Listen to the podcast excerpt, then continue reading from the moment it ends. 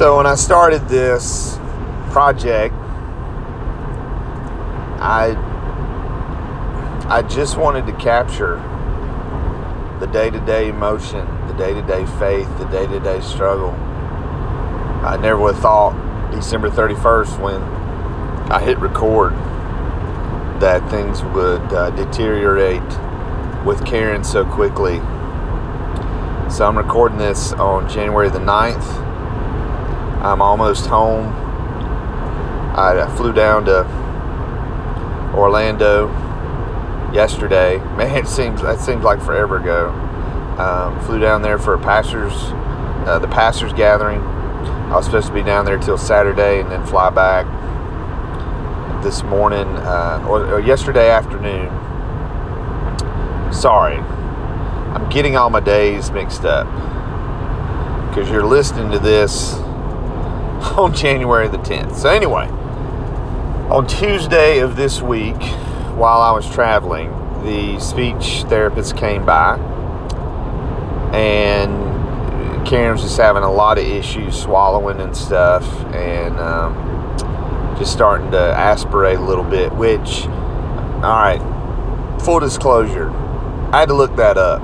I, I, everybody was putting that word around. I had to look it up. So, um, what that means, what aspirate means, is when you get a foreign substance in your lung. Could be food, it could be a liquid, uh, it could be I don't know phlegm. I, I don't I don't know. But when something is in your lung that's not supposed to be there, uh, and it starts causing issues and things start rattling around, and it, it, it yeah, uh, and then fluid starts building up. So that's that's where we're at. So this morning, um, Wednesday morning, I got a text from Karen's sister Pam, and she was just kind of sharing with me uh, how um, Tuesday night went, and it was a, it was a rough night. And as I was texting with Pam, uh, I, I you know I messaged her said, "Do I need to come home?" And we kind of went back and forth. And in that moment, um, I was still in bed and, and had slept in a little bit. And that moment, I just sensed the Lord say uh, that I need to come home. And so, as I'm recording this, I don't, I really don't know what I'm coming home to. I know that some of Karen's family are going to be there. Um, I, I, did FaceTime with Karen today, and uh, she responded. She told me that she loved me in, in her own way. Um, but you can just kind of tell. Um, so I'm actually coming up on. Um, well, I got a couple more exits. Um, so it was a pretty eventful day. Uh, made the decision. Um, you know, made the made the made some calls to people that I was actually uh, working for at this event. Found out my my direct contact. Um, Marietta Williams, her mother in law passed away suddenly, and they were actually, instead of heading to Orlando, they were uh, going to Delaware for that funeral. And so got to talk to her, and she was kind enough to pray with me. Uh, Russ Gunsalus, who's over education and uh, clergy in the Wesleyan Church, and Becky Wood, who is the convention director. Uh, they both met me and uh, prayed for me before my left. Uh, before I left, uh, Becky got me a lift. I saw some good friends. I got to see Steven Sheets. So got to the got to the airport and was going to rent a car and go one way. I was just going to drive. I didn't, you know, just try to.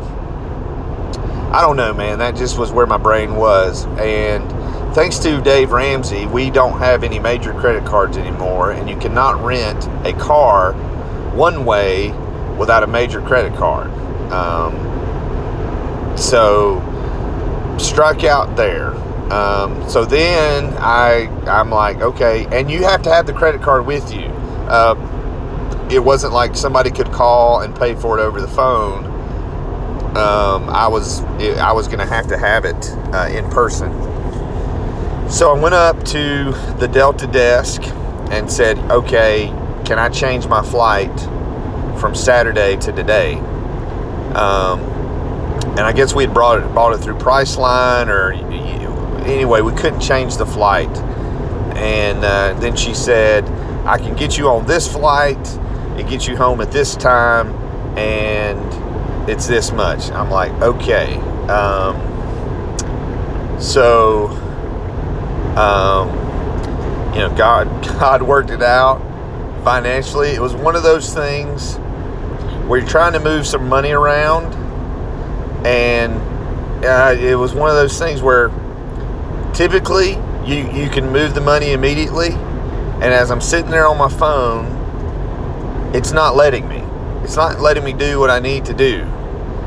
And I just was like, okay, I just took a couple of deep breaths. I, you know, um, just went to the bathroom real quick and, and came back, and I'm sitting there trying to just think through some things. And when I pulled the app up again, lo and behold, boom, able to transfer the money, go up there. Let me let me tell you, the, the airline industry gets a terrible rap.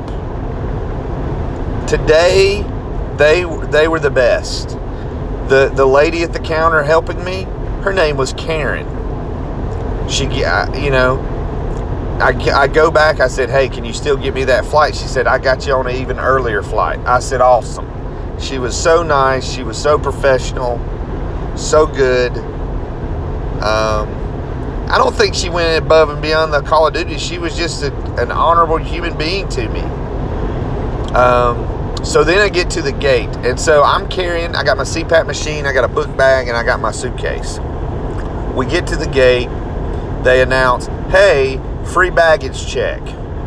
And it, I'm like, what? So I go and check my bag, and uh, that made getting in and out easier. I, you know, I was able to get through security, man, and it was crowded. And you got these TSA people who, you know, there's government shutdown. Like, it, just so many people who didn't know that on today they were going to have to go above and beyond the call of duty, and it was going to make what could have been a very difficult day for me a little bit easier. Um, so, got the flight from Orlando to Atlanta. Got to Atlanta, and as I, I had a, this is how travel works so much. My layover in Atlanta was longer than it would have taken me to drive home. Um, but I had a vehicle at the Greenville airport um, so it, whatever. So I'm, I'm just kind of talking, you know, making some phone calls, trying to take care of, you know, some odds and ends. And one of my good friends, Tony Casey, calls me, and he and I are talking and just just sharing from our hearts with each other. Um, and uh, Tony's just great, just a, been a great encouragement to me, and he he's walking with me through some things church wise um, in his role as the assistant uh, district superintendent. So we get done with the conversation. I go to sit down, and this guy who he's uh, works for the airport, he's pushing uh, somebody in a wheelchair. He comes by and he taps me. He's like, "Hey, I like that." I'm like, "Sir," he said, "I like what you said." And I just kind of looked at him puzzled. He's like, "When you were standing over there," he said, "I like what you said." And I'm like, "Well, well, thank you." He said, "You you don't know what I'm talking about." I said, "I said as long as it was me saying something good about the Lord, that's all I care about. And he said, uh, yes. So, man, just encouragement. Then we're standing in line boarding the plane, and I'm wearing, so on Twitter, there's this dude named the Wrestling Pastor. And he just puts out some really good memes and gifs that are, are hilarious. And I actually uh, ordered one of his shirts, and it's uh, just a wrestling mask, and it says the Wrestling Pastor. And I said, and so a guy says, hey, are you, he said, are you really the wrestling pastor? I'm like, well, I'm not the wrestling pastor. I'm a wrestling pastor. And we start talking, introduce ourselves. He was from Belton. And lo and behold, it's a pastor. And he was trying to get home tonight, uh, Wednesday night, to get back for Bible study. And just in that brief time, just we were able to share with each other. And um, I was able to just share briefly about what was going on in our life and uh, it was just a very encouraging five minute conversation but it, it lifted my spirits it was it was uh, it was great it was great, man. It was a godsend. I can't even remember his name. I think it's uh, I want to say Cross Creek Church in Belton, maybe. Uh, definitely somebody you know I want to look up when I get home. So, uh, as I was sitting in the airport, this is the last thing. Sitting in the airport, and uh, whenever I've traveled over the years, um,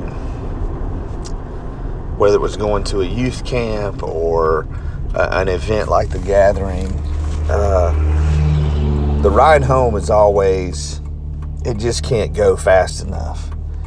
You're, you're just trying to get home to your family. And anybody that's ever had to be away from their family, they, you know that feeling of just wanting to be home. And I always had kind of a tradition.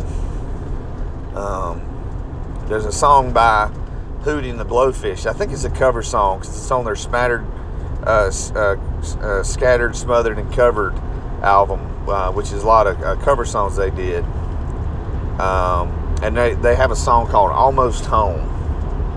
And it's just about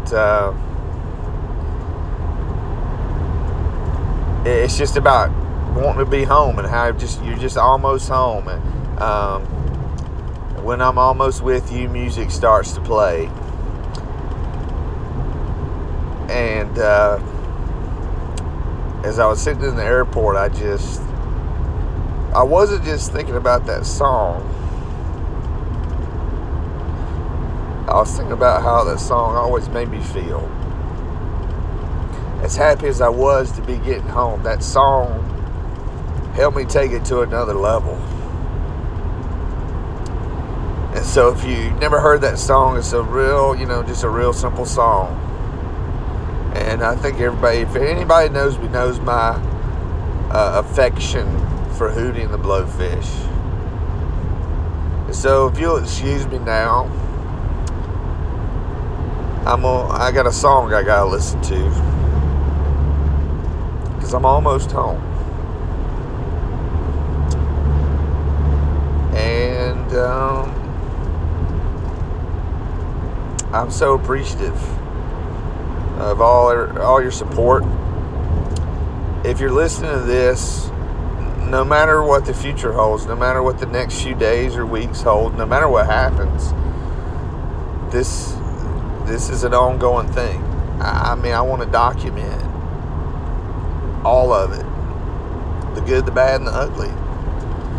And uh, if you got uh, Apple Podcast or iTunes on your on your computer, um, just search for the Heath Mulliken Project, and all the episodes are up there now.